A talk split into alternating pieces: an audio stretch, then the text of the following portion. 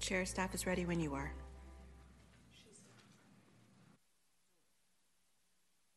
Good evening and welcome to the August 2nd, 2023 Sacramento Disabilities Advisory Commission meeting. This meeting is now called to order.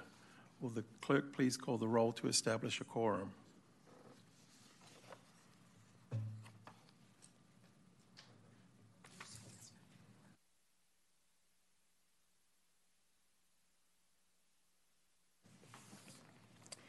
My apologies. Yes. Thank you, Chair. Commissioner Canada? Here. Commissioner Chad? Here. Commissioner Crispin? Absent. Commissioner Kramer? Here. Present. Commissioner Mercer? Here. Present. Commissioner Tuzen Boyd? Here. Commissioner Williams? Commissioner absent. Vice Chair Crowley? Present. And Chair McMillan? Yeah. Thank you. We have a quorum. This meeting is virtual via Zoom. For members of the public who wish to join, please refer to the agenda for the Zoom link. Once you have joined the meeting and wish to speak, raise your hand to provide public comment when the chair confirms the public comment speaking period for your desired item. If you're online, please raise your hand at the bottom of your screen. If you're in the mobile app, you can raise your hand by tapping raise hand, the raise hand option on the more tab. If you're joining by a telephone, you can raise your hand by dialing star nine and then to unmute and mute dial star six. Speakers will be called on by the last four digits of their phone number. You will have two minutes to speak once you are called upon. We will now proceed with today's agenda. Please rise for the land acknowledgement.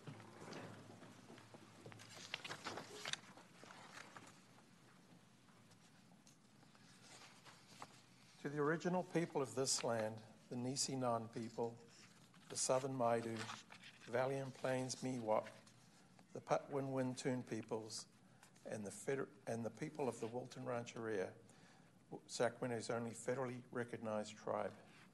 May we acknowledge and honor the native people who came before us and still walk beside us today on these ancestral lands by choosing to gather together today in the active practice of acknowledgement and appreciation for Sacramento's indigenous people's history, contributions, and lives. Thank you. I call on Commissioner Kennedy to lead us in the Pledge of Allegiance. United States of America, to the republic for which it stands, one nation, under God, indivisible, with liberty and justice for all. Thank you. Our first uh, business today is approval of the consent calendar. Are there any members of the public who wish to speak on the consent calendar? Thank you, Chair. No, we do not have any members of the public that wishes to speak. You, are there any commissioners who wish to speak on this item? Commissioner Tuzon Boyd. I was hoping that we could update the follow-up log to include Golden One access. So with that amendment, I would move to improve the consent calendar.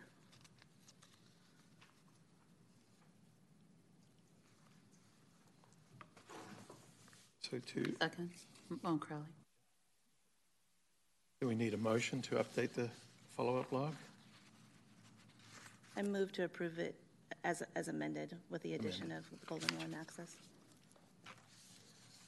Seconded? Motion to second. Get a vote, please.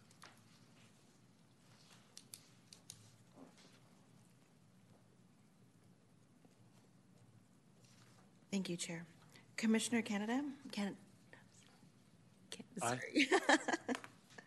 Commissioner Chad? Aye. Commissioner Crispin? Commissioner Kramer? Aye. Commissioner Mercer? Commissioner Tuzen Boyd? Here. Commissioner Williams? Vice Chair Crowley, Aye. Chair McMillan. Aye. Thank you. The motion passes. Thank you.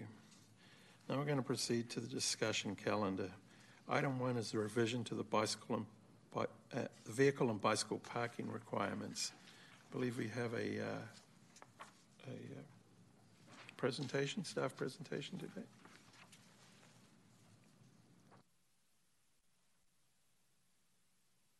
Good evening, Chair McMillan and Commissioners. I'm Ryan Dodge. I'm Associate Planner in the Community Development Department, Planning Division, Long Range Planning Section. Here tonight to introduce this project, its revisions to vehicle and bicycle parking requirements. This covers minimum parking mandates, which is the city telling every property owner, for the most part, for every land use, that they need to provide at least a certain number of parking spaces. They can provide more if they want to uh, parking maximums, which is kind of the reverse, saying you cannot provide more than a certain number of parking spaces depending on the use. And then parking management will be involved with this project, as well as bicycle parking. So, some policy context for this we have the general plan update, which is currently out for public review. We have been working on this since about 2018. Back in 2021, the City Council approved 10 key strategies ending minimum parking mandates and expanding parking maximums was one of the key strategies.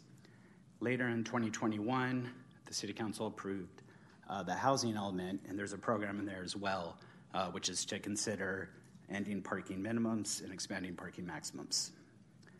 Then the City Council in 2023 also approved the Planning and Zoning Work Program uh, that covers this project, and we have the the draft general plan and the climate action and adaptation plan also includes actions around this. So multiple proposed policies, ending the minimums, uh, expanding maximums, unbundled the price from the land use, uh, shared parking, curbside, curbside management, and prioritizing active transportation.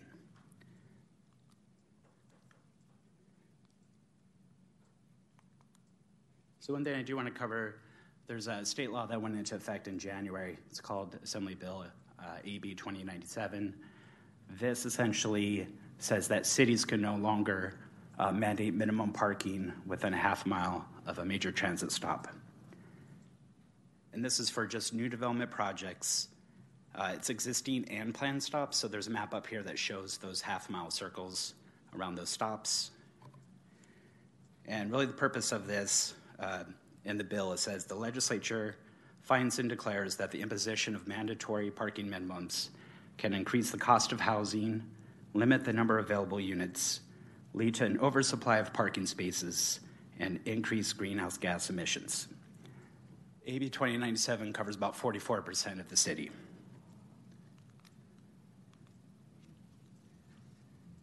So, the scope of the project uh, involves vehicle parking and bicycle parking. Uh, we'll have an existing conditions review. We'll collect some parking data. Uh, we're going to take a look at a housing development funding assessment, best practices review, uh, parking code changes, parking management toolkit, and then some, some final reports. So, part of this is uh, community engagement.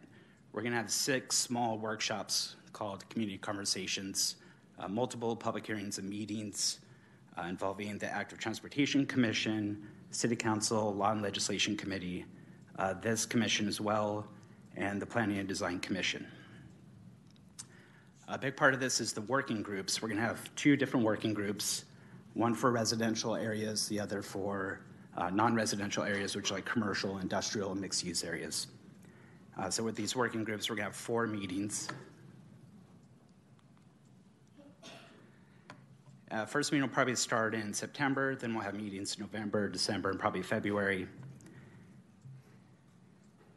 And then uh, the total commitment, uh, each meeting will be about up to two hours, uh, but we do anticipate that folks in the working groups will spend about two to three hours preparing for these meetings, reading over materials and, and documents that we put together. So figure about four to five hours per meeting. Uh, the expectations is that people will study outside these meetings, they will attend every meeting, uh, be on time, and actively participate. So I have a couple of recommendations here.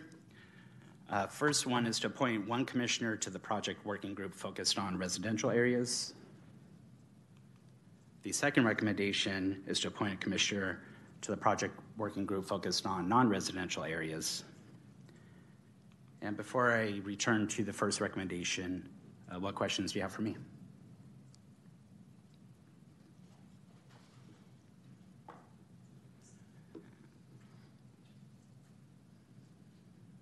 Commissioner Crowley. Hey, Mr. Dodge. Thank you for your presentation.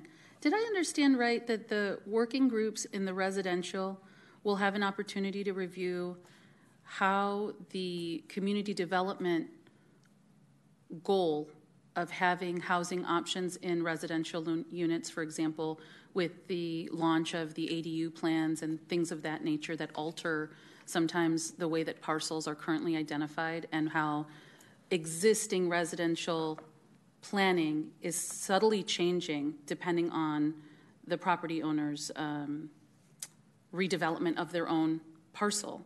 Is that going to be addressed, or has that been considered actually, since that influences the way that the parking and the vehicle along that residential route is? Is that going to be addressed in this working group? Uh, Thank you for the question. There is a separate study going on called, called uh, Missing Middle Housing, which is taking a look at a greater array, array of housing types, such as duplexes, triplexes, fourplexes. Uh, so that project's looking at parking as well.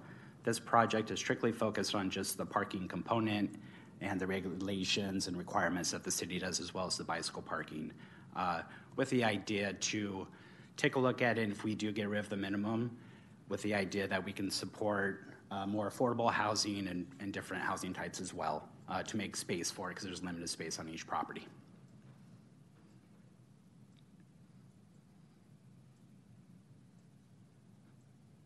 Commissioner Mercer. So um, I just wanted to, so it's two separate groups, one that's working over on residential parking issues and one that's working over on commercial um, uh, parking issues. Um, and I assume that part of that discussion will be about accessibility issues over in both of those um, places potentially. Yeah, so the the building code, I believe, I think it's the California Building Code. Uh, don't quote me on it, but there is uh, laws that if you do provide parking, uh, then a certain number of spaces have to be accessible. If we get rid of minimum parking mandates and project owners decide to not provide any parking at all, there's no requirement that exists right now that would say you have to at least put one space in that's going to be accessible.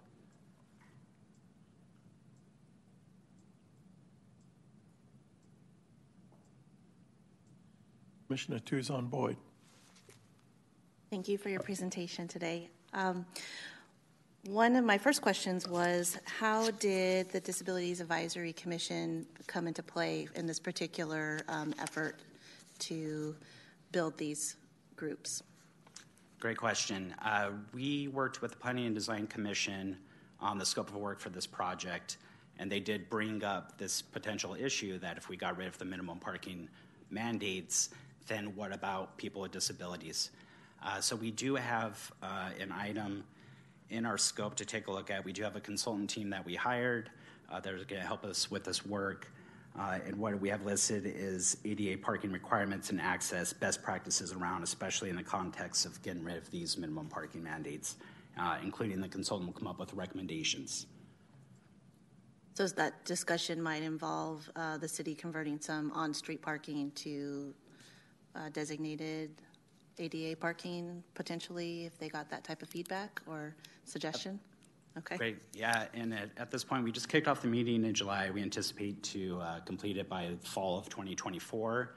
At this time, for me, everything is on the table, and then I want to go through and analyze everything and have a good reason to pull it off the table. On one of your slides, you have the addition of bike parking. Is that part of this legislation, or is that just a response to providing an alternative uh, to those who are not driving? Yeah, the bike parking seems like it kind of doesn't fit a little bit. Um, Uh, part of the reason we have it there is because our regulations, uh, we have the Sacramento City Code, Planning and Development Code, Title 17 is where we regulate all these parking for vehicles and bicycles. And it's been several years since we've taken a look at it. So we figured this is a good opportunity to combine it, bring it into this project, and take a look at it. Uh, separately, our Public Works Department is also working on a uh, Transportation Demand Management or TDM ordinance update uh, that's currently uh, uh, in our code and it mostly applies to employers, so that's kind of another piece of it.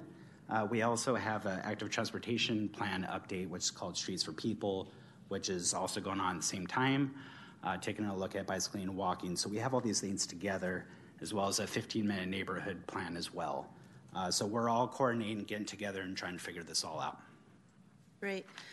Uh, this is the first time, I believe, that the Disabilities Advisory Commission has been asked to participate in a working group or two working groups in, in this case. Uh, so thank you for including us as part of your stakeholder um, input. Uh, with these two separate working groups, is there anything in particular that would be helpful in the commissioners that um, participate, like any kind of experience, or are you just looking for um, what we bring to the table lived experience supporting loved ones with disabilities, having disabilities? Uh, definitely the lived experience having a disability um, because I don't want to speak for people with disabilities. Uh, I don't have one. Um, so I really need other folks who have this experience and know this. That you're going to be my expert. So I need I need some folks. Thank you. Vice Chair Crowley. Hi again. What's the definition of bicycle that you're applying in this group? Because is it wheeled, adaptive, mobility devices? It's going to be uh, different bicycles and tricycles and cargo bikes, and might include some scooters potentially. More so the uh, the shared rideables, uh, shared bicycles. Uh, so a more conventional um, definition of, of bicycle at least in our code, that's how we're regulating at this time. And then the follow up is kind of what uh, was just discussed. Of the two, the residential versus the commercial, is it the residential that has more gray area where the stakeholder feedback and the disability lens is needing to be creative? Or is it the commercial and industrial mixed use because there is a concern that designation is going to get pushback because of existing federal guidelines that don't meet the needs of the people in Sacramento? Which one is more difficult to navigate from the language you're trying to design in these working groups? That's a great question. Uh, if you ask me in about a year and a half, I can answer it. But since we just started the project, I'm still uh, learning a lot here. Um, I would say for uh, the reason why we really split up the groups is uh, parking maximums in particular we're probably not going to apply to residential neighborhoods. So it's really that discussion should happen separately uh, to be respectful of everybody's time. Um, so I think the the commercial, um, I think the residential, especially if it's uh, a smaller number of units, typically the projects we see they provide parking. They're going to do it anyway, even if we get rid of the minimums. Not in all cases. Uh, but for the commercial, uh, when, once folks leave their homes and visit all these places, that's really where we want to take a look at it as well. Commissioner Kramer. Yes, um, hello, Mr. Dodge. Thank you so very much for your presentation. I was just wanting to know what are the plans to prevent traffic congestion and in the residential areas with the removal of the parking mandates?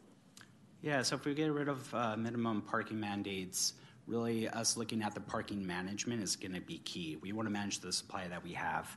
I believe it's about, um, could have been longer, maybe 2006, could have been more recent, but we did a study of the Central City, for example, and we found that there was tons of supply. Part of the issue was that folks had their own parking, they wouldn't share it with others. So you have folks looking for parking at the curb, right next to an empty parking lot in the evening that nobody needed to be there for. So we, we're looking at policies through uh, uh, the general plan update in particular, looking at shared parking, unbundling the cost.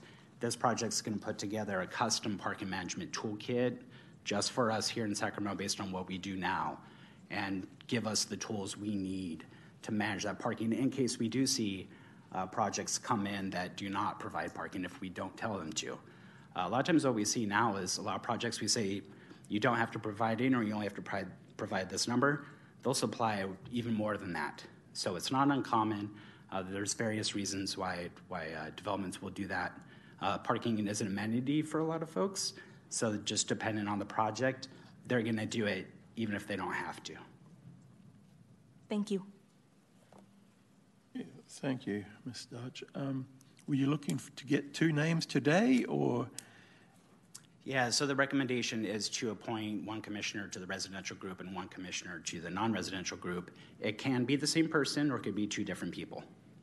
okay, we we do have uh, either one or two commissioners missing today, but um, I'm- I'm guessing if there's anybody here who would like to volunteer for one of those things, feel free to do so now, or should we, you know, can we get your contact information and let you know who's going to join, so. Um, yeah, I think this, this item requires a vote. A vote for, You're supposed to take your names and do it subsequently. okay. Oh, Commissioner Mercer has something to say. So I know that I have concerns over around handicap parking, but I'm not as familiar with the rest of the commission. Um, and my time is a limited resource. And I'd be kind of curious is there somebody else who is interested over in doing this? Obviously, there are two slots, and, um, you know, I've, I've heard um, some people on the commission talking about some of the issues that they've had uh, because I'm very comfortable with that, but there are some things you only know when you're trying to pa- park a handicap van and have that experience. Um, but I don't want to hog, hog that particular spotlight if I don't have to. Commissioner Vice Chair Crowley. Can we put the requirements that you're asking for for the working group, four to five hours and something, study plans? And do we need internet access? Yeah, meetings will Some- be virtually. Oh, sorry to interrupt. Uh, meetings will be virtually, probably over Zoom. Uh, so internet connection, video. Uh, we'll have videos on, so uh, camera as well, and audio.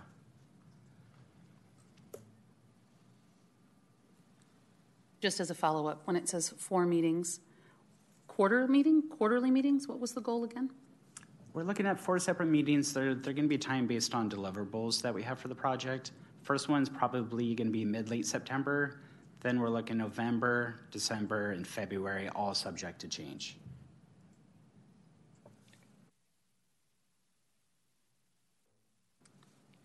Commissioner Chand?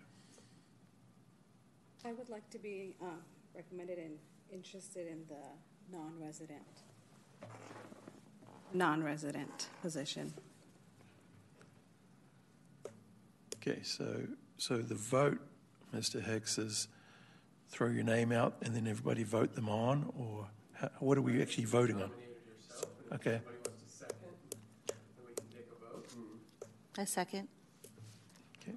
Commissioner Chan's nomination for the commercial working group. Any other nominations for the commercial working group?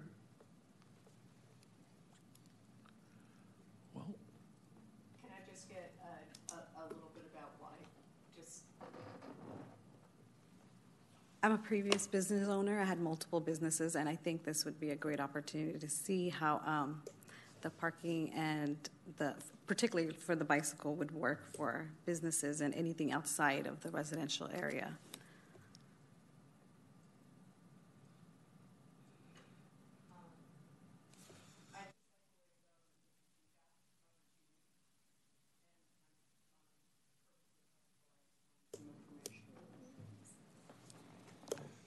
okay, so we have a motion to vote Commissioner Chan onto the uh, non-residential commercial side of the working group. Motion to second. In second, so I guess we go through a vote, please.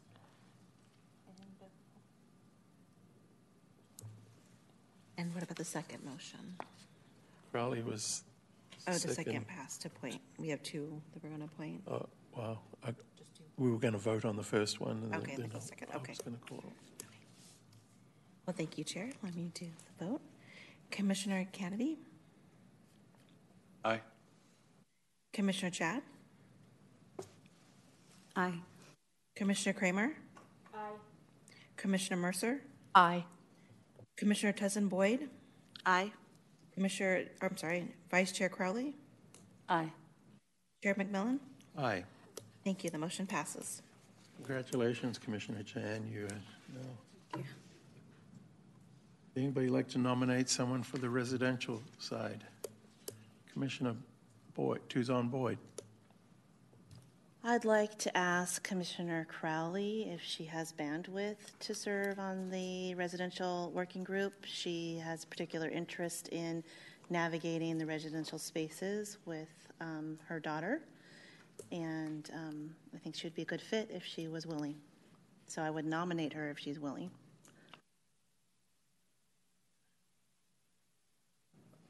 Mr. Crowley, Vice Chair Crowley. I have the bandwidth, I have the time, my questions were answered. I am grateful to receive the nomination, and I accept the nomination. Could I get a second for that nomination? Second. Second with, uh, take Commissioner Kramer. And could we vote on this one, please? Thank you, Chair. Commissioner Cannon- Kennedy? Aye. Commissioner Chad? Aye. Commissioner Kramer? Aye. Commissioner Mercer? Aye. Commissioner Tezin Boyd? Aye. Vice Chair Crowley? Aye. And Chair McMillan? Aye. Thank you. The motion passes. Congratulations, there are your two new members of your working group. I did fail to ask, uh, before we got into questions here, if there were any members of the public wishing to speak on this item. Thank you, Chair. We have no members of the public wishing to speak. All right, thank you. So, thank you for your presentation. You are released. Thank you very much. Appreciate it, and I'll be following up.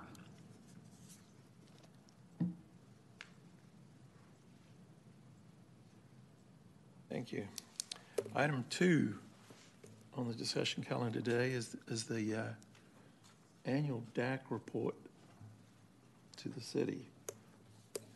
Phil, you going to lead us through this? I am, I am. Um, see if I can Get my mic turned on. Hey, look at that, I can speak. Um, and if uh, support can, by chance, give me the ability to share my screen, because I was going to walk through this report a little bit with you guys. Um, awesome, you're the best, thank you. Um, a little bit before I, I go through the report, um, and before you guys get real concerned, I am not actually going to read the entire report to you guys, so we're all safe from that. Um, I do want to give a little background on the report and why we're doing this. Um, the report itself, uh, you know, is generally so advisory bodies may effectively incorporate their important role, voice, and work to provide thoughtful community recommendations to the City Council on a consistent basis.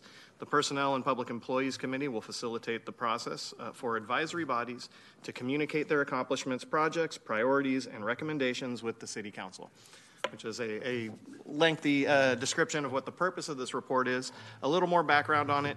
Uh, this report is mandated by Requirement 17C of the Council Rules of Procedure, which were passed in 2022. It follows a format that was prepared by the city clerk, which essentially standardizes the annual reporting uh, format that gets passed on to PPE and ultimately, I believe, is seen by council. So let's look a little bit about the, at this report too. I'm going to walk through the report. I'm not going to read all the all the stuff, but I want to touch on the basic anatomy of the report, and, and then we'll kind of open it for discussion. So this is the obviously the cover of our annual report 2023.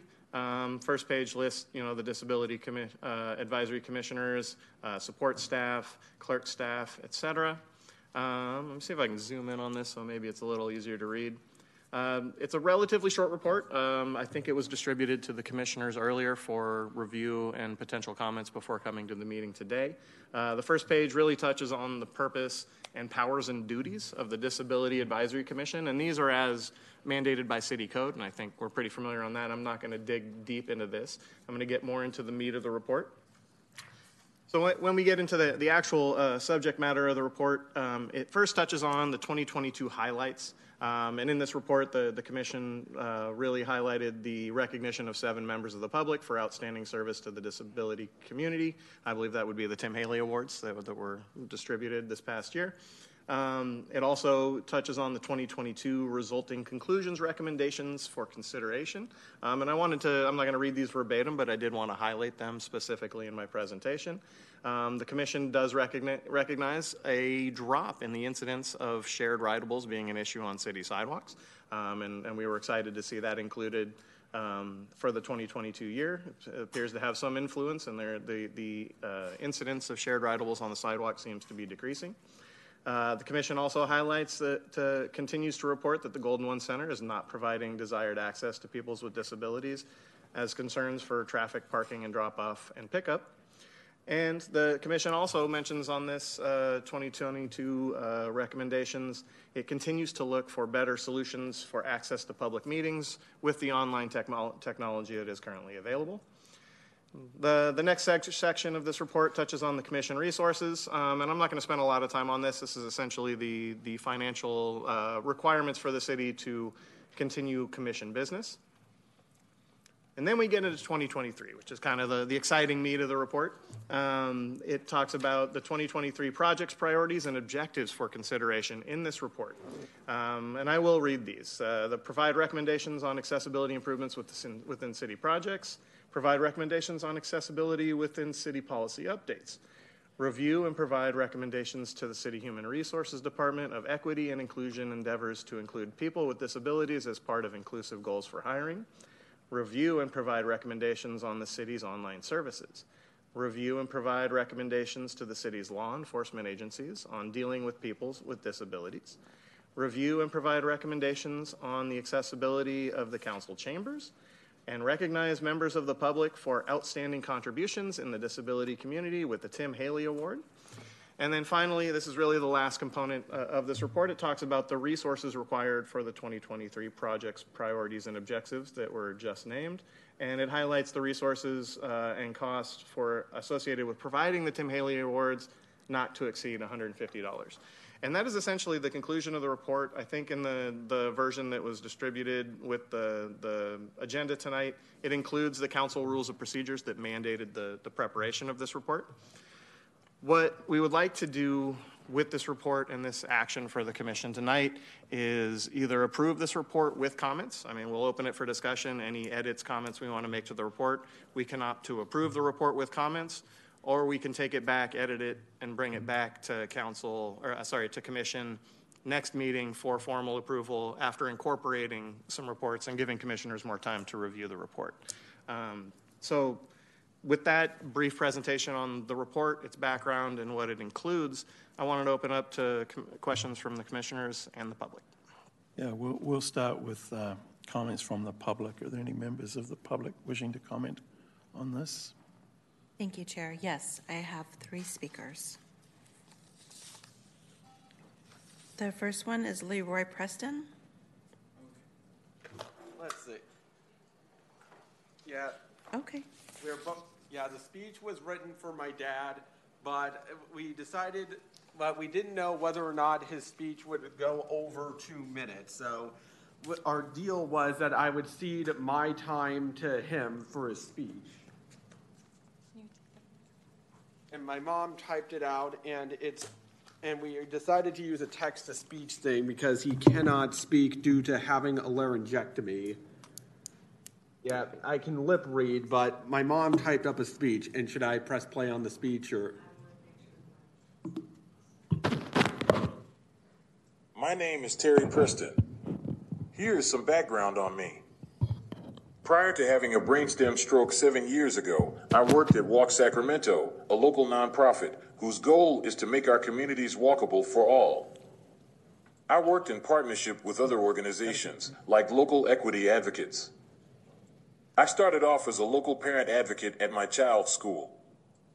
In my work, I taught community members that all change comes from an engaged population. I worked with the community so that they could advocate for the improvements needed to make communities more accessible to those walking, assisted or otherwise. I now find that I cannot get fair and equitable access to the Golden One Center. A little more history. When the arena that is now Golden One Center was being planned, I was part of the community negotiating a community benefits agreement. I was focused on making sure that there was good access for pedestrians, bicyclists, those taking public transit, and those needing assistive devices to access the facility. I'm a Kings fan and looked forward to going to games there. After the arena was built, I had the pleasure of attending games there. When I finally returned home after my stroke, my friend Ted Link Oberstar started taking me to games, where my wife would drop us off. At this time, the planned ADA drop off point on L Street was not available, and we had to go up from 4th and J Street through a lot of construction that made the trip long and complicated.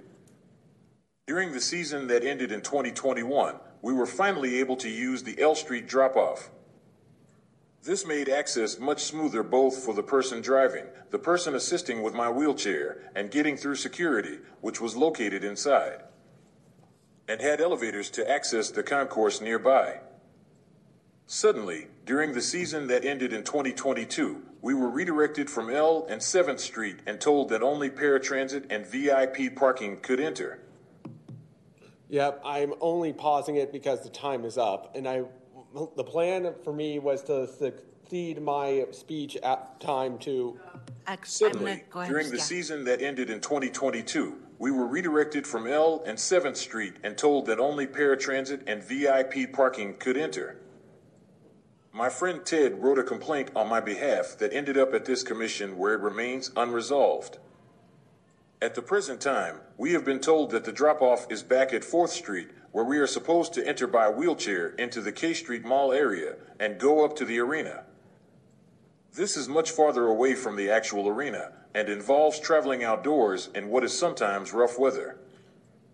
It takes me to the general admission entrance, which is exposed to the elements and is not set up for wheelchairs, as opposed to the paratransit drop off, which is, and is covered.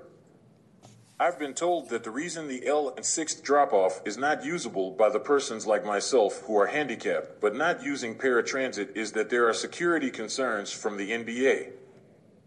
The Homeland Security Agency was also mentioned. Meanwhile, the ADA drop off that had been put as part of the community benefits agreement that I worked on is being used by stretch limo vans and seems to have become a VIP drop off and pickup zone. This is both inequitable and unfair. I am asking the Commission to make a recommendation to the City Council to reach out to the Kings and resolve this issue so that once again I, and the disabled general public can use the ADA drop off at L Street and not have this area reserved for just paratransit and VIPs. It's what common sense and justice demand. And that'll be all. Thank you. And where should I put this? Thank you for your comments. Yes. Thank you. Do you have any other members of the public? Thank you, Chair. Yes, I have one more. That- Thank you. Thank That'll you. be all.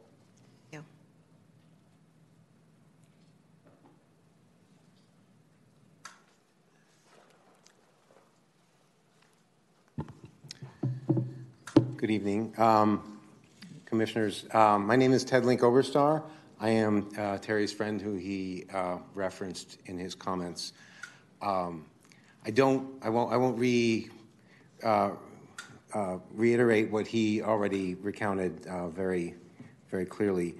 Um, I was the one who uh, raised this to first through the Kings, um, through my season ticket rep. I have been a season ticket holder for 23 seasons. I attend games and other events at Golden One and previously at, at Arco Arena uh, for a number of years, uh, including many with Terry. And um, for the most part, we were able to access the arena up until the, the situation that he uh, recounted. Um, I assumed it was just a miscommunication among staff um, why we weren't able to get in there that night. Contacted my rep and, con- and got essentially a runaround about um, somebody's going to get back to you. They never got back to me, all of that kind of thing. And so um, I am very concerned. It- it- This year, uh, I've attended a number of events, took photographs of uh, uh, stretch limos and uh, casino buses occupying that space, even displacing paratransit, who theoretically is allowed to uh, use this place. Um, This is not an acceptable situation. It needs to be addressed. Um, Aside from just disability laws, this is a public facility. It's owned by the city. Um, The Kings don't seem interested in addressing this issue. If they're not, the city needs to require them to. Um, With regard to the report, I was appreciative that the commission dealt with the- this issue. I am somewhat concerned that the comments here are uh, that Golden Center is not providing desired access to people with disabilities. I don't think it's desired. I think it's, it's appropriate or adequate. I think you should look at strengthening that language um, Thank you for your comments. and uh, addressing this in 2023 because it's not addressed in the 2023 report. So, thank you. Thank you, Thank Chair. you. Thank you, Chair. No more public speakers. Public speakers. Um, I do have some comments related to that, which I was reserving for the commissioner comments. So um, I'm going to defer uh, my comments. Um, I do like the suggestion that we change the word desired to required. Uh, that's a very strong statement, and I think we should do that. Um, going to open up for commissioners to comment on the report. Uh, Commi- Commissioner Tuzon Boyd. Thank you, Terry Leroy, um, for coming tonight and sharing your comments. Um, it's obviously an issue that is very important to me as a commissioner. Um, I have uh, initially worked with Ted and Alice, um, communicating back and forth with the Kings and the city um, executive staff on this topic. Um, it does belong in the report for 2022 as something that we worked on, but it should be, I think, noted and in a goal under 2023 as well. I did have underlined in, in red the word desired, because that was also something that um, caught my attention. Um, I am really excited that we finally get to take a step towards um, bringing information to the council by way of the PP&E. Um, I was wondering about the lack of narrative that supports some of these items under 2022. Um, specifically, this arena issue, as we heard, came to us from a constituent, and we know it's been raised multiple times by others who um, sit on this commission who also attend events with individuals using mobility devices. Um, and I think some ad- additional um, narrative on some of these items would be helpful. Also, in regards to public meeting space, I want to make sure that we're talking about both um, the in person facility as well as what's available for those who can't make it here in person for whatever reason. Um, I did have a recommendation to change the language in the first bullet um, from ride share, shareable to shared rideables. It's just the it's just the nuance of the verbiage. Um, I am wondering what we are basing the success on. Uh, there are fewer reports, but part of that time period was also the pandemic, where um, a lot of those devices were taken offline, um, and there is, uh, I believe, one at least one fewer vendor in Sacramento as a result of post-pandemic business um, impacts.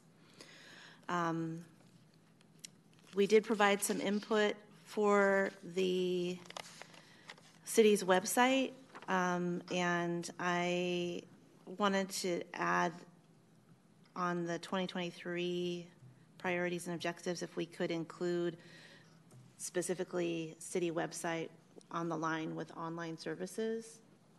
So it says like online services to include the city's website because that is still a project that's um, going on. And I have some additional comments on both of these items for commissioner comments as well.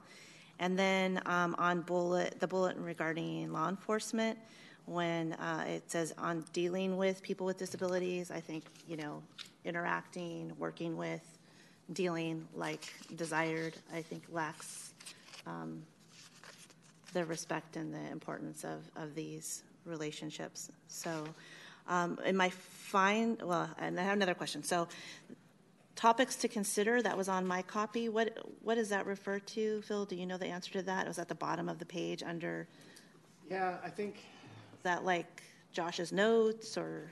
I'm guessing that that is a holdover from the template that he Okay. received from the clerk. Okay. I mean, essentially, this is the, the 2023 goals, sorry, I'm muted. Oh. Essentially, this is the 2023 goals section, so Okay. I think when you get the format from the, the city clerk, any of these goals essentially are projects or uh, objectives of the commission, and so those are the items to consider when laying out those objectives. So I think that was kind of a, a bogey. Okay.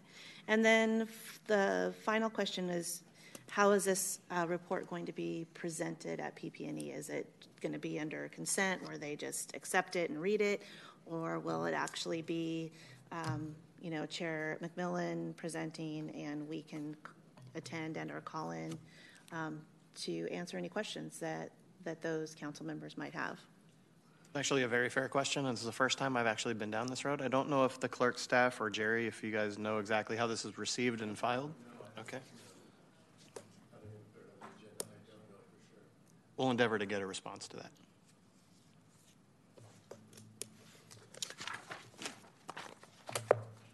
Commissioner Chan. Um, I believe we had, you know, this is an ongoing issue since 2022. Um, were we supposed to hear back from the city with the concerns of the Golden One Center parking?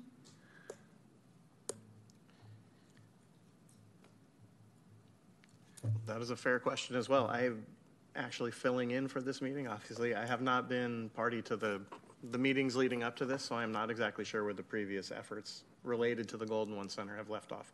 But I will, I'll, I'll find out where that is. Thank you. And if we owe you a response, we're going to work on getting that for you. Thank you. Commissioner Mercer.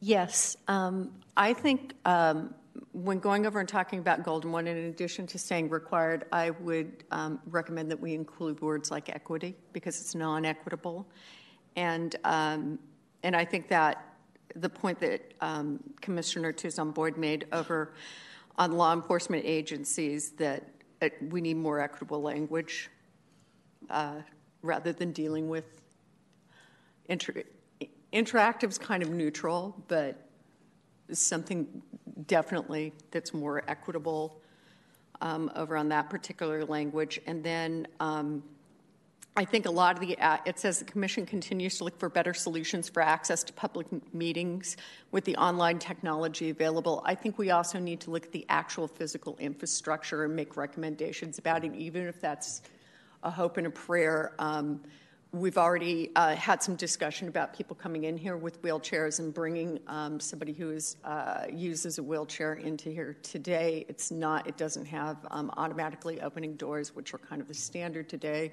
for a modern, up-to-date building. So, um, I think uh, it both online. I think online is important, but we also need to improve the physical um, structures um, here as well, and that should be noted in the report. Commissioner Crowley. I wanted to commend the presenters today from the public at the amount of preparation, thoughtfulness, integrity, dignity, conscientiousness, and heroic resolutions that are being sought for all of the constituents that we all represent. I've never heard a more profound, simple, and responsible presentation in the time that I've served. So thank you for that. So I hope I'm able to express some action steps that we can take with the limits of what we have and the knowledge that what we have to be able to address the item that we're all on, which is a draft of how to communicate better as a commission to the council so that the council can take action, so that there is not this gap in service to the taxpayers and the consumers when there is corporate oversight on public spaces. That's my wording of how I interpret what we're really dealing with. So I'd also like to comment that this is a fantastic example of why the work of this commission is really resourceful to the city, to the online technologies and the improvements that are making its way, and it's a very gallant effort. So, whenever there is a public information presented and we're not knowledgeable, it's just one step in the direction on how to allow that grace of time for everyone to do their research. And clearly, the personal testimony and examples are just a small reflection of what we've at least heard in this snippet from the public today as a year and a half and then some. And this year and a half is very trying because we reopen as a state in this dynamic between consumerism and public access and living responsibly, responsibly as neighbors within our communities across the state through the end of August. So we're going to see more of this. And the pandemic isolation that prevented the expression of our most disenfranchised and of people uh, of many different kinds, but particularly those who are labeled as disabled, is now being explored. So that's a positive. So, what I believe needs to be highlighted in this draft is something that got lost about the current technology use that the consumer has been geared to in the last three years. And that is the modern website with the 311 recording.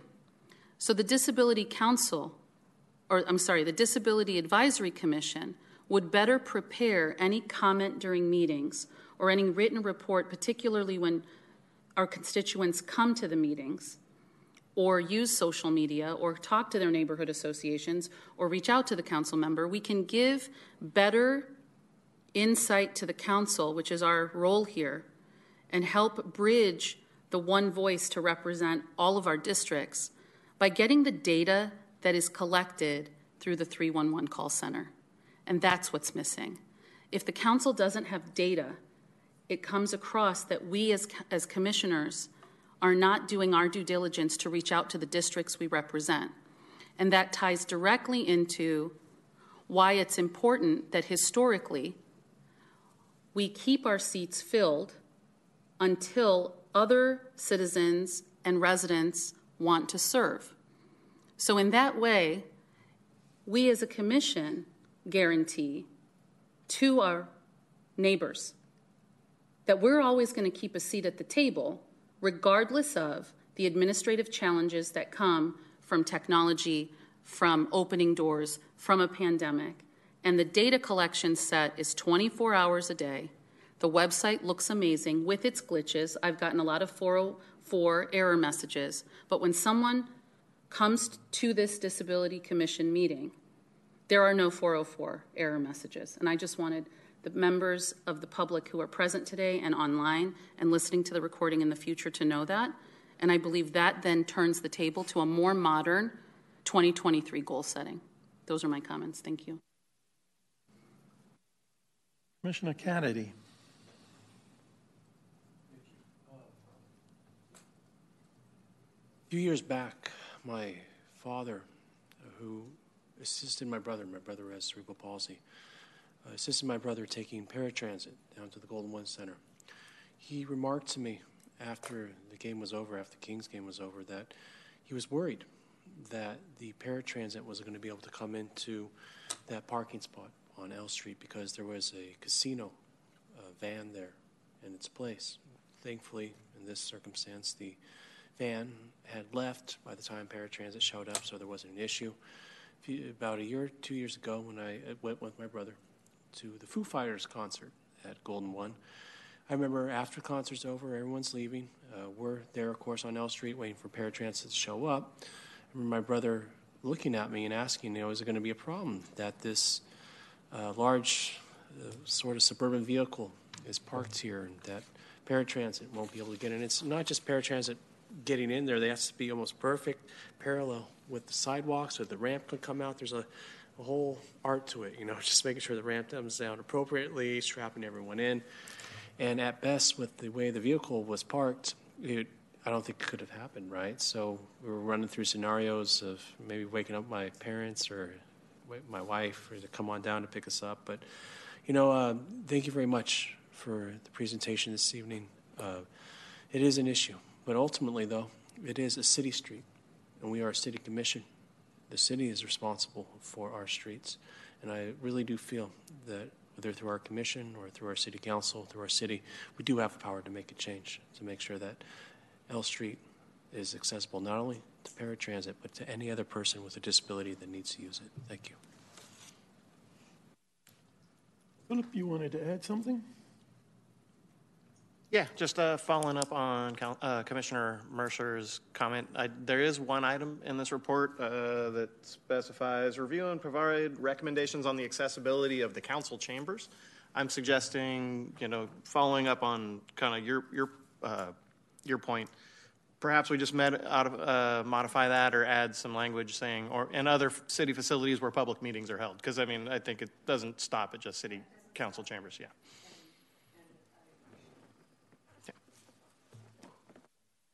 Commissioner Mercer. Uh, Good. Um, And this is like a point of order. I know we talked about the video. Is that going to be later over at the end of the meeting then? That we were going to do that, or we were going to do it now on this item as part of commissioner comments, or? Plan was to do it in the commissioner comments, which is That's- the next section. That's fine.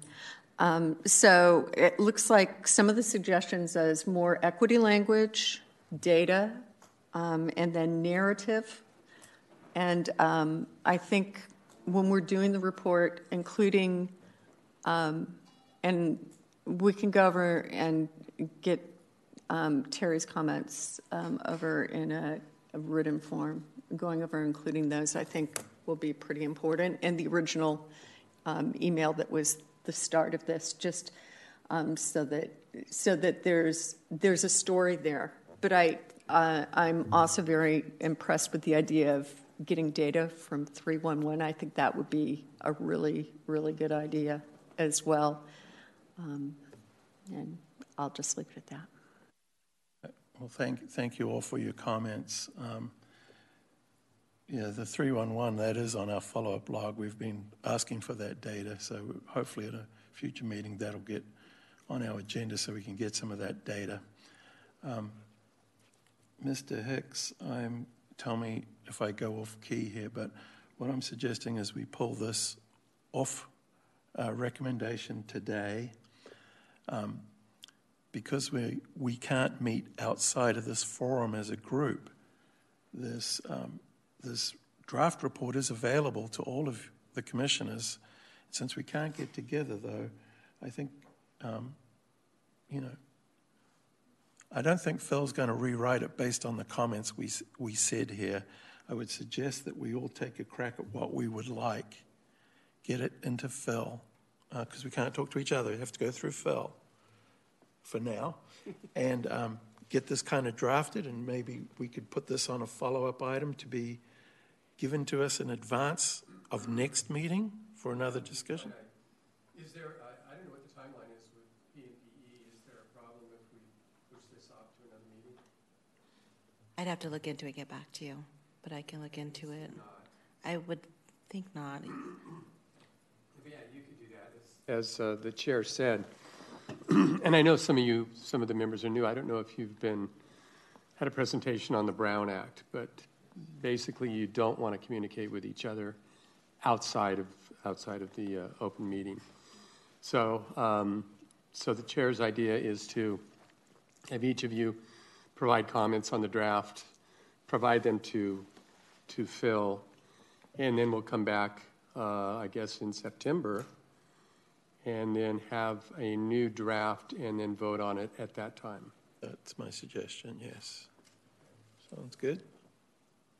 So, Phil, can you get that on the follow-up log to be on the agenda for next meeting? Yeah, I probably will just leave it off the follow-up log. It'll be grandfathered into the agenda uh, for next one. And I, I agree with that recommendation. There were some pretty substantive comments and changes. Um, it's not; these aren't the kinds of changes I think I could just go take and bring you an approvable document or call it an approvable document. So, um, yes, by all means, send me whatever commentary you have. I will go back, and, and the staff running this commission will also go back and review this footage. I've been taking notes, but um, I, I definitely encourage you guys to send me whatever you have, and we'll look at getting it on the agenda for the next meeting with the revised version. Oh, we're good with that, right, fellow commissioners, to provide that feedback? The uh, report is available online with our agenda for today, so it's been there for a little bit. Yeah. Commissioner Crowley. I just wanted to follow up with Mr. Hicks's qu- question about the timeline, not the process. Is there a reason that the draft is not able to be presented to the staff that is responsible? Because this, um, what I'm trying to say is, where does this draft go to besides us? There's uh, there's 58 pages of which we are five. Is that correct? Well, I think the major attachment is the council rules of procedure to this report. And that, So it's so the attention to the council on this by us uh, having this extension of time, which is an appropriate disability commission accommodation that we're seeking from the council, such that the council doesn't defer the things that are on there, and that we have additional items available to present. That's where I just wanted some clarity before we move on. Is that there must be a reason it's on the file uh, that we're discussing it today. If there is a time frame, then is there a process that we need to request that our additional comments and review get amended, or is are we okay on time from the staff perspective for what the council is seeking this input for? I, I think so. Like I said, I don't know what the, I don't think, I, I I would assume a, a one month, you know, putting this off for one month wouldn't cause a huge problem. I, I'm not aware of any PNPE timeline. So, Yeah, my guess, I, I will, I'll work on verification of this. Um, but my, my presumption at this point is that the uh, annual plan is a mandated requirement. PP&E is not going to move forward until they get their, their annual reports from all of the commissions. Um, but we'll verify that. Commissioner Tuzon Boyd. Yes, um, it's been a while um, for our commissioners that, um, and we have some new commissioners as well. But when the the city clerk presented this, um, the ordinance change and the plan for a report going to the PP&E, um, the timeline was originally that we would be quote presenting in spring 2022. We're now in fall 2023, so I think in terms of a timeline um, we're probably fine. Um, and I do believe that that discussion um, at the time was that we would be among the first commissions, um, committees, or boards to provide a report to the PP&E. So um, I, I- think we're probably safe and pioneers either way. So. Right. Um, Moving on, we're moving on to um, commissioner comments and member comments and ideas. I, I was going to take the liberty and go first myself here because this is kind of relative to this annual report. Um, so I just wanted to ask this because I've been here a long time and I don't have these answers. So, first to establish the purpose of this commission is to provide advice and recommendations to the mayor and the city council. So, how do we do that? The liaison with the city's ADA coordinators? I'm guessing that's the how. I'm going to steer this to you, Phil, for a follow up if you can't answer it today. The procedures state that the staff support the commission by providing one or more city employees to the designated designated by the city manager, and I'm guessing that's you. So how is that done? Once I was told that the that the mayor and the council go and watch the video of our meeting. That does not seem like a good use of their time. Um, and, and if they want our advice and recommendations, how can we best summarize it for their consumption? My concern is that the annual report, we only get once a year to, to um, provide our uh, advice and recommendations as dictated by this, um, by the ordinance of why we even exist. So that was kind of news to me that is it really only once a year that um, our, our recommendations are, are afforded to anybody? And is it through this report? Because we haven't done this report in the three years I've been here. So, you know, we, we talk about every month, we bring up things about the Golden One Center. Well, if they're only reading it once a, once a year, there's no wonder nothing's getting addressed, one would think. So, I, know, I don't know if you know those answers, Phil, but um, I really like to have those answers as, as, as I think the commissioner would. How do we summarize? We had a lot of discussion here today. I don't expect council members or the mayor to watch this video to get advice and recommendations from us. There's got to be a way that we can give those in a uh, summarized, effective manner. Uh, so that is a difficult question to answer. Um, I'll have to dig into that a little bit. It, you know, every recommendation and issue kind of has varying weight and complexity to it, right? Um, this particular one with the Kings, you're dealing with multiple private entities, whether it be the Kings or the Golden One Center or the NBA, which makes it a little trickier um, and a higher level issue to try and tackle.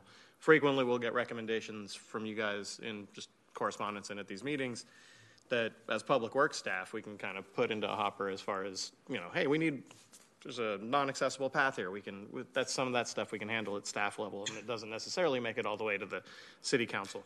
But i mean i think this falls in line with that same uh, question that we had earlier on how how is this annual report received filed transmitted distributed by ppe once we get it? And it's a relatively new process so i will um, i'll kind of attach this this inquiry along with that same question because I'm curious myself.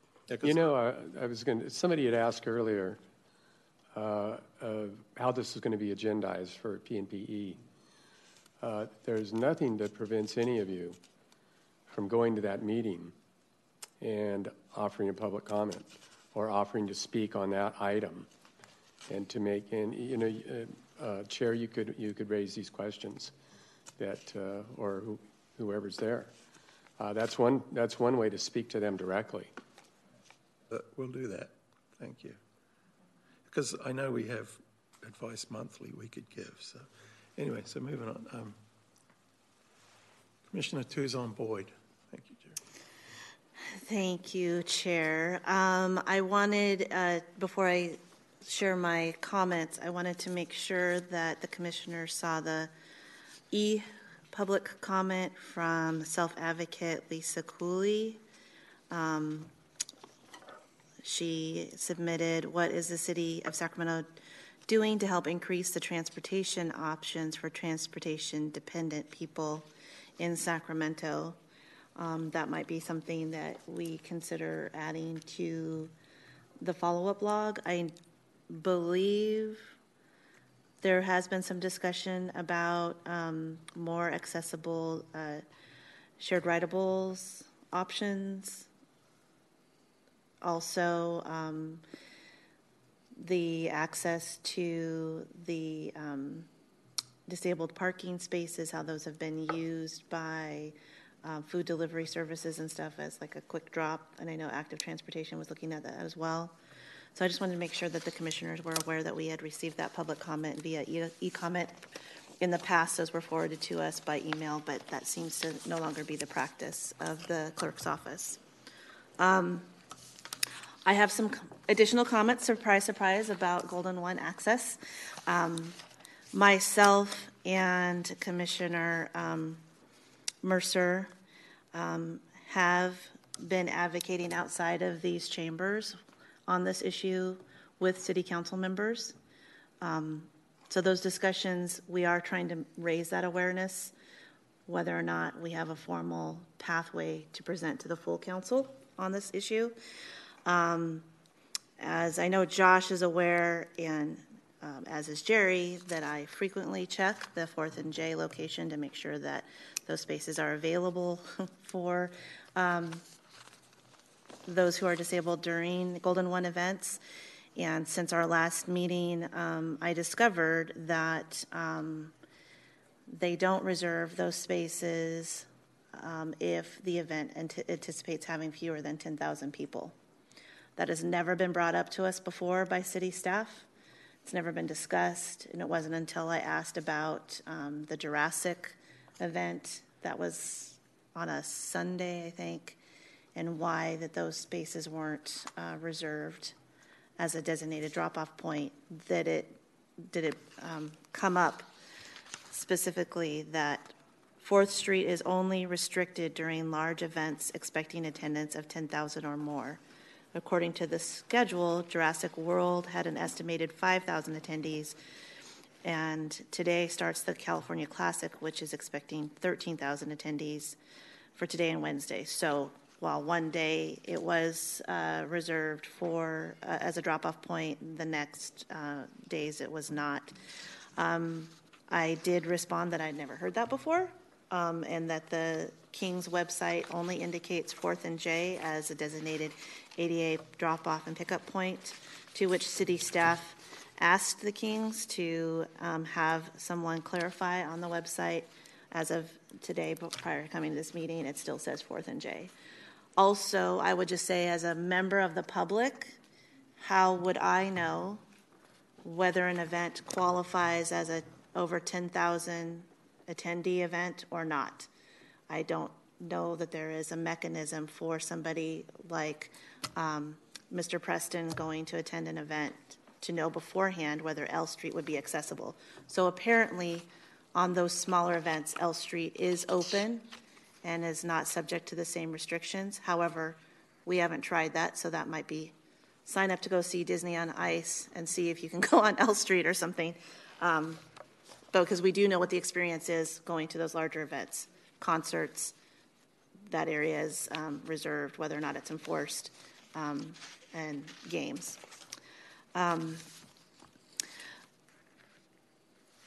last um, meeting, we discussed, or I asked about the uh, city website accessibility, and staff reported back to us that we had gotten the report that the, the city website was work was complete and we could not expect another update. I reached out to city staff that presented to us um, because based on clicking around on the website, it does not look complete. The homepage is new, but the, once you start clicking, everything else is old. And confirmed that they have completed the initial phase. There is a timeline for all the different departments that goes through to March 2024. Um, and there's several steps that are still in progress. So I believe that it is um, relevant that that continues to be on our follow-up log. And um, because we were looking at that report today, um, I did do a ADA check on the print version of our agenda as well as our web version of the agenda and of the city website, and there are several failures on all three of those for not being ADA accessible. So there's still work to be done, and I think our role as um, advisors and advocates for um, those with disabilities continues in that area, and so it is appropriate that, that those um, topics remain also on our report and our goals for 2023. And for those who have served on the commission, when we've had like a work plan in the past. Is that what we called it, Phil? Well, did we call it an annual report, like a work plan? Anyway, this report does two things, I believe. It's to share what we've worked on, but then also to identify things as we had in the past. We used to do that every January, and this January we did not. So I'm hopeful that as we get used to this, that this piece will maybe be on our agenda for January 2024 um, to go back to that timeline, whether or not we're presenting, you know, shortly thereafter, but to set those annual goals at a more appropriate time. Thank you. Um, we do have a a present, a, uh video on the Golden One Center.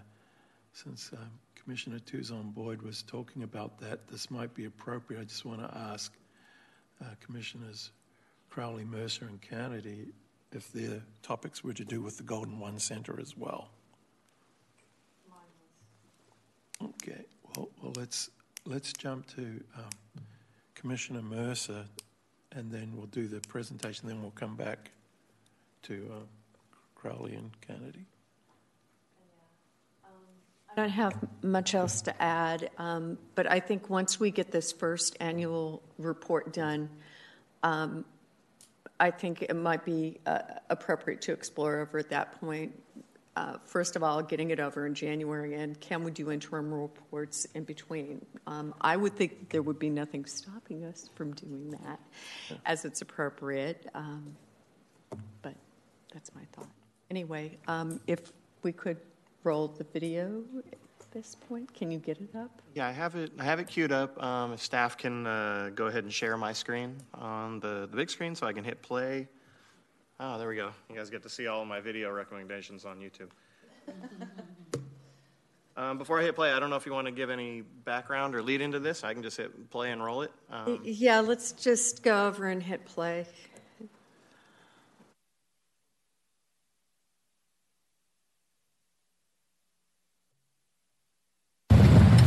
nobody appears to be here Sorry, guys. monitoring the drop-off area. Somebody is now putting out a loading and unloading sign just at this very moment. The sign just appeared at about 6:30 p.m.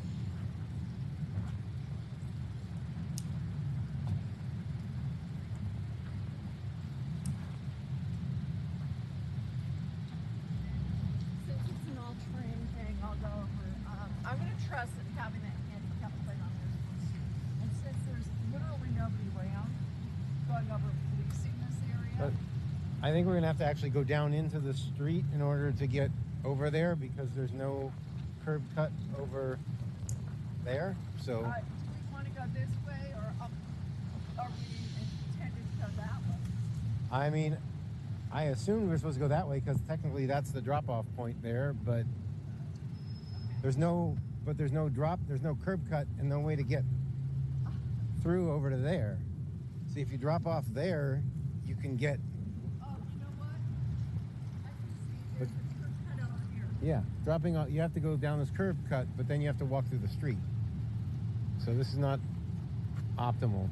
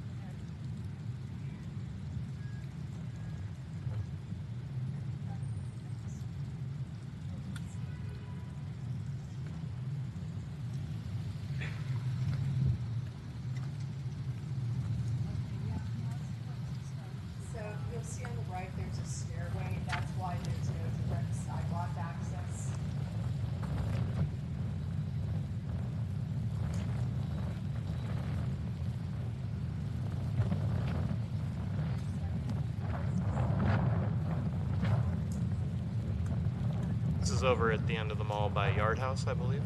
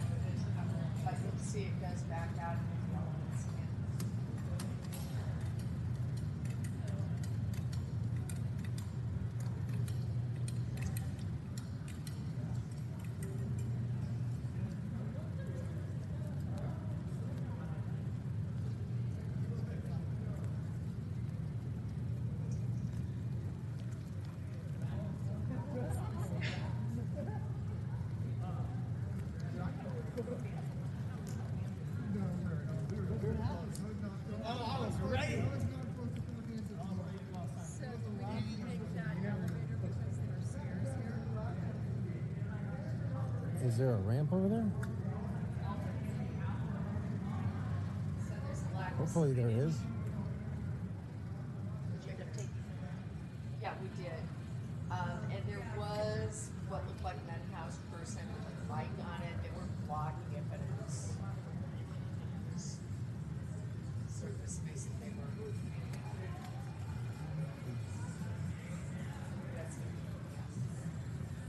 I apologize.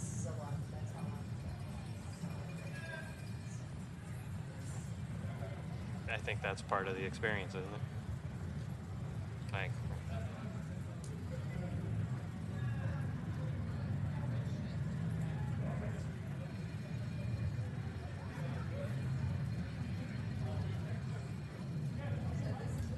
out of the mall and into the mall in front of Golden Ones, rather than the handicap entrance that was at your uh, street.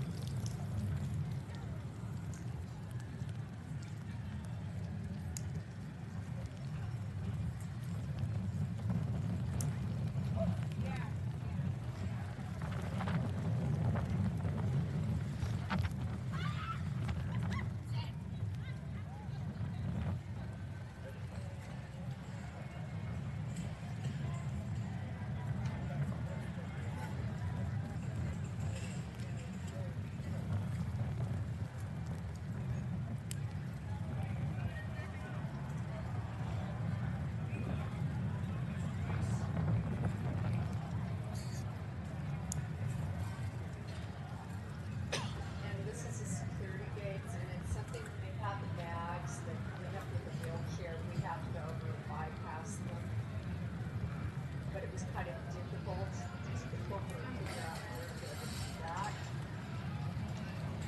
But, um, one of, the security guys, once you get a hold of them, they'll move them, So, but it's. Yeah. I'm not Thank you. going in. Yeah. I'm going in. I'm taking him in. She's not. All right. Thank you.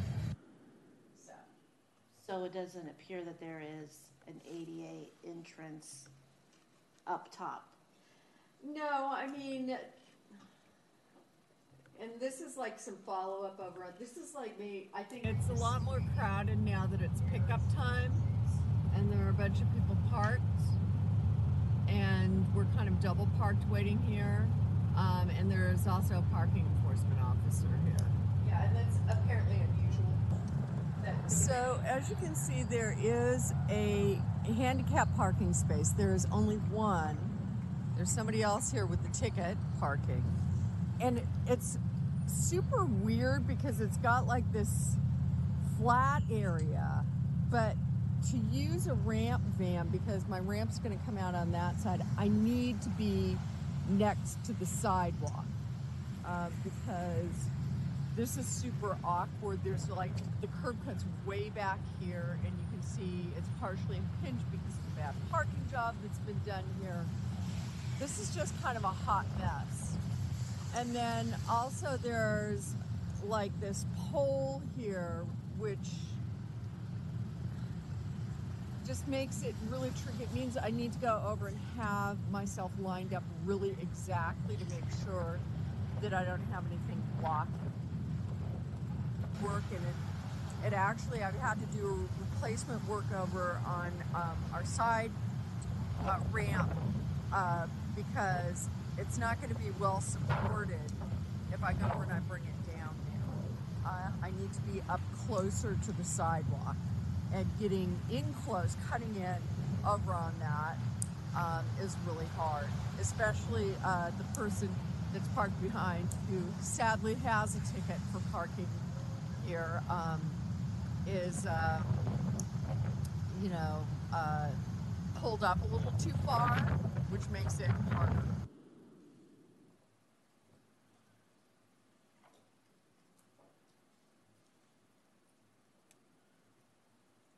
Yeah, so also that guy parking in front of the ramp means that the person can't get down into the street and then up on the van. Or actually, uh, no, they need to go from the street, sorry, I'm mixing it up. They're gonna have to come, the person in the wheelchair is gonna have to come up the street, go up that ramp, be on the sidewalk, and then get into the ramp, into the van. Anyway, it's, it was kind of a, a hot mess. And uh, there are obviously some limitations on what the city could do because of that stairway. Um, but there are some striping issues there. And I, you know, I, I, I'm, I, I don't envy the person who put that in. I know why it ended up that way, but that's why L Street is not appropriate. I mean, Not L Street, uh, Fourth Street is not an appropriate drop off. I don't mean to interrupt you, but I, I would love it if you could turn your mic on because I want to make sure I want to Oh. make sure this gets on the recording. I'm sorry. No, no, no. worries. I, I have the same problem myself. I'm not using it. Okay, let me go over and get myself. Oh, my, thank you for unmuting me. So uh, there, there's only so much the city's going to be able to do to improve that drop-off space and the striping and the rest of it because of the stairway there. And that's the, the, the I, I wouldn't envy i- any engineer trying to solve that particular problem. I could give them advice. I could bring my van down there and they could see what's going on. But it's a bunch of bad trade offs, and that's why the L Street entrance, which is set up for vans, is appropriate, and this, which is being shoehorned into it, is not appropriate. And I'll leave my editorializing there. Well, thank you for the video. That's an awful long way to have to walk anyways. Yes, it is. And What the, is the only other choice is to go up J Street, down, is it Sixth or Fifth? Fifth. Go down Fifth Street, which is not an ADA. That's, I mean, we could probably manage it because it's a power chair. I would not want to do it in a non powered chair. I wouldn't want to go back up that, even in the powered chair. And it's dark and it's to get to the actual entrance that's on L Street. And if I might add, if you're visually impaired, can you imagine negotiating what she just went through? Yeah. We do have wayfinding and things like that on our follow-up log to hear from the city and help them with that kind of stuff, right? Very important. Um, Commissioner Crowley, it's your turn now. Thank you. Or Vice Chair Crowley. Thank you. For this part of the agenda, which is ideas and questions, I wanted to start by talking about yesterday was National Night Out. So I was fortunate to go into the different communities that are around where I usually uh, live and play. And I was very pleased to see Councilmember Maple's, Chief of Staff, making the rounds. National Night Out, historically, as I understand it, was something that the neighborhood associations and the police department and all of that would kind of uh, implement nationwide. And what I thought very unique to what my experience was in four different areas, um, anywhere that we had a presentation since last November, I tried to pop in. So, District 2, District 3, District 5, um, and a district I'm not aware of, but where that corridor is, and I think that's still District 5, where. Uh, Fruitridge is having the current um, street uh, corridors, whatever it's all called, engineering terms. Anyway, the point I'm making is that what came up to me yesterday was how hospitable and how open and receptive council has is trying to re-engage with the neighborhoods. So I found that to be very exciting because that's the only way that um, everyone be- can become aware. And the thing that I wanted to ask was how much of what we do here in our reports or the notes that we take and the comments that we uh, make really reflect what our neighborhoods are doing or experiencing. So there's a civility with what we have to do here in the commission, but it was really nice to have all the neighbors in different areas comment on the same thing and that it was nice to get out, to be seen, and to be heard. So if all we did as a city was to be seen, to get out, to be seen, and be heard, then we're doing exactly what we're supposed to do as neighbors to one another. And I've never found a solution to a problem that came from notes it's always been from action and working together. So I'm very pleased that as we go into the fall, the city's propped itself up to one major thing that I admire is that we're all trying to be educators of ourselves and our communities. And if this could just continue in that vein, if I was a, I am one, but if I was coming to do a presentation as a citizen, it's boring. It feels long winded. It feels self righteous. But when we're in the neighborhoods, it feels that we're all, uh, that we're not um, lost in our own narrative. So I was very um, happy that a council member, even though they can't come, heard what everyone was doing in a formal way. So if we can mirror that, that's the question I ask myself. How do I mirror that so that I'm not frustrated if I'm sitting on the other side wondering why my quality of life, of myself and my friends, can't find a voice? So I just wanted to say on record uh, it's a very it's not a privilege it's a responsibility to be here to try to figure out how can those of us who volunteer allow that voice to be heard without getting caught up in everyone else's job to do things because it's not our job, it's our life. And so uh, I, I am glad to be part of this living community with you all. Those are my comments. Commissioner Kennedy. Thank you.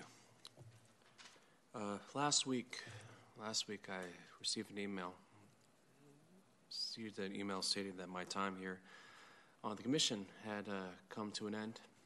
It was uh, unexpected, but at the same time, though, I wanted to use this as an opportunity, just maybe share a few things, a few words, and uh, a few thank yous and such. So please uh, bear with me.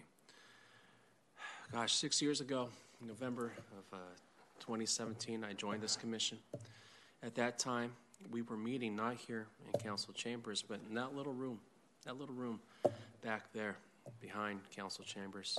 Uh, it was difficult at best to not only kind of squeeze ourselves into the little room there around that table, but also it was, it was tough when we'd have guests, especially anyone with a disability. There was really no one or nowhere for them to sit, no, no access. Even, even the uh, presentations that we had in front of us, uh, it, it was very rare to get anything on any major on any major projects that were going in front of the city or being developed in the city. You know, we uh, definitely uh, were not really in the loop. But one of the things that was always really important to me, especially when I was chair twice of this commission and vice chair twice, was to get the uh, this commission out in the open. Get this commission to be at the same level, same level of respect as the other commissions. And that first step was moving this commission, moving our meetings into council chambers, right? Not only is there far more room for the public to access us, but also it's the idea of respect. Here we are sitting where the city council sits, right? We're on par, we're even with where the other commissions have their meetings. So that was a great step forward. The next step was making sure that our commission was part of the loop when any major project was going to go in front of the city or in front of another commission or be developed in our city, that we would be a stopping point. That we would be a stopping point. And it, it and just even this evening, right, hearing hearing about our commissioners going to join work groups and our annual plan, you know, consisting of all this great ideas and feedback, things we can be doing. We we've come so far. We've come such a long way in six years, and and that's that's really a, a great thing to see. You know, also the development of the Tim Haley Awards. Our, our friend, the late Tim Haley, you know, sadly passing on and putting together, putting together this award that recognizes those in our community go above and beyond to help out people with disabilities. I think it's going to be something really great going forward for this commission. And also, thank yous. I want to thank our coordinators, Jamie Keeney, Philip Goulet, and Josh Warner. You know, thank you always for your assistance over the uh, assistance over the years. Mr. Hicks, thank you very much, sir, for for everything, for your guidance as well. Uh, Jennifer Donlan Wyatt, uh, she has been a huge advocate of ours in helping our commission move into a place now where major projects always make their way in front of us. I really appreciate all her help and support. My fellow commissioners, uh, Mo, Alan, and all our new commissioners, Brandy, thank you so much. I've, over the years, there's been so many times, you know, you've been a great, uh, not only a great friend, but a great source of feedback and support. I appreciate all, all your, your help and support. You know, uh, our time here on this commission is limited. We used to get two, three year terms. Now, thankfully, uh, our new commissioners get two four year terms. And please uh, don't take it for granted. You know, it will fly by. Time does fly by. But, you know, take advantage of this opportunity to be on this commission to make our community, our city, a better place for our disabled population. You know, I, I know, just looking around at this commission, listening to our new commissioners and the commissioners I've had the pleasure of being friends with for years, I, you know, we are in such a good place going forward. You know, there's such a strong commitment from each commissioner as to wanting to make our city a better place. It's, it's really remarkable. It's really remarkable. I, even last Saturday, I ran into Commissioner Kramer at, uh, at the state fair, right? And just a brief conversation. But one of the last things we talked about is uh, Commissioner Kramer's like, I got some, I got some big ideas I want to share soon at a meeting. And that's just, it really hit me. You know, our commission's in a good place. It's no longer, oh, just something you forget about in a room that isn't council chambers. It isn't something that nobody really ever visits. It's now a main part of how our city operates. And for that, you know, I'm very grateful. I'm grateful for all your uh, help and support over the years. You know, I wish I had more time, but it, is, it is what it is. And uh, thank you guys for everything. You guys are amazing. You're going to do so many continue to do so many great things for our city. Thank you guys very much. Thank you, Will. Um, my first meeting was in that room, and it was the meeting that you got voted your first uh, as chair. And um, you were relentless about getting out of that room. So you you had a lot to do with the way it's come. And I agree that my my not as many years um, you going over to Brandy um, and the leadership has been been quite phenomenal. And uh, I, I, I envy the current commissioners coming into a, well more established environment than what we had to start with. But it's it's good. But thank you. I also like to um, point out that um, unless I get told otherwise, I expect you to be here until your seat is filled. That's what the rule says, and uh, by gosh, I'm a rule follower. So uh, you're more welcome to be here until such time as your seat is taken. I think that's pretty clear. So I, I expect to see you here. Um, with that, I too want to thank the members of the public being here tonight. Thank you so much for your um, your messages, your inspiration. It means a lot to us. Uh, it, it uh, we're, we're up here trying to get something done, and your support is is really helpful. Thanking the city staff for being here tonight with us as usual, uh, putting this thing. I will ask um, Phil just to let us let us know what's going on. Uh, Josh has left his position and will no longer be filling this. Phil is not filling. Phil is not replacing Josh in this capacity, but he does have a new name for us, and I hope that person might be ready for the next meeting. Is that correct? That is correct. Uh, we're, we're still shaking it out. Josh has not left the city. Josh is just moving over to maintenance services, where he will be fielding lots of ramp replacement, doing a lot of the stuff he's already been doing, just a different section of Public Works.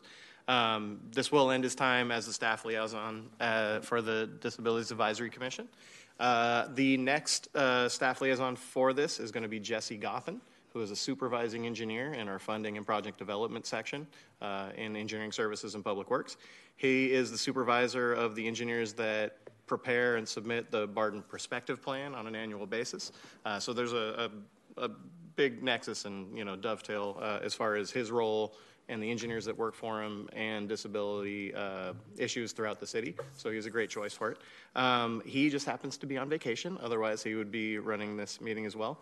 We will be setting up a meeting uh, with you, Alan, to, to meet with Jesse. And for the next meeting, I'll be working with Jesse to help make sure everything's prepared. But Jesse probably doesn't need my help at all. He's very good at his job. So uh, you guys will be in excellent hands, and we'll be, uh, you know, ironing out all the kinks in this transition. But I appreciate you guys, your guys' patience and working with us as we do. We look forward to the uh, expanded growth in the relationship. Um, we do have Commissioner Mercer. Yeah, just really quick. So um, our edits over to the report, we can send them to you for now? Okay. Commissioner Tuzon Boyd. And uh, do our new commissioners have Phil's email? Would be my follow-up question to that. I have your email. Make sure that everybody has it. I would say you guys will be just fine sending them to Josh as well. Um, Josh will share them with me. I, I, will kind of be taking over the, the role for the next month and helping Jesse get his get under his feet under him. But I talk to Josh on a daily basis, so um, yeah. And your email is on the agenda for tonight as well. Oh, is it? Yeah. And By is, gosh, it is. is uh, will Jesse be taking over Josh's role in the ADA committee? As far as uh, the city, uh, the ADA coordinator for public right of way, essentially. No, the there's a committee of ADA coordinators that's supposed to be a liaison. Yes. Interfacing with Josh. So will that those folks now be interfacing with Jesse? Jesse or one of his direct reports will. Um, I think we've kind of found that this is a, it's a difficult liaison job for a variety of reasons for just a single person, you know, with other project workload. Jesse's actually going to have a team of engineers helping him out with that. So, um, yeah, either Jesse or one of his engineers underneath him will be taking part in that committee. I would just hate for us to lose the momentum that we have. So, we're not going to let that happen. Thank you. There's Phil. You're on record. With that, thanks again, everybody. This meeting is adjourned.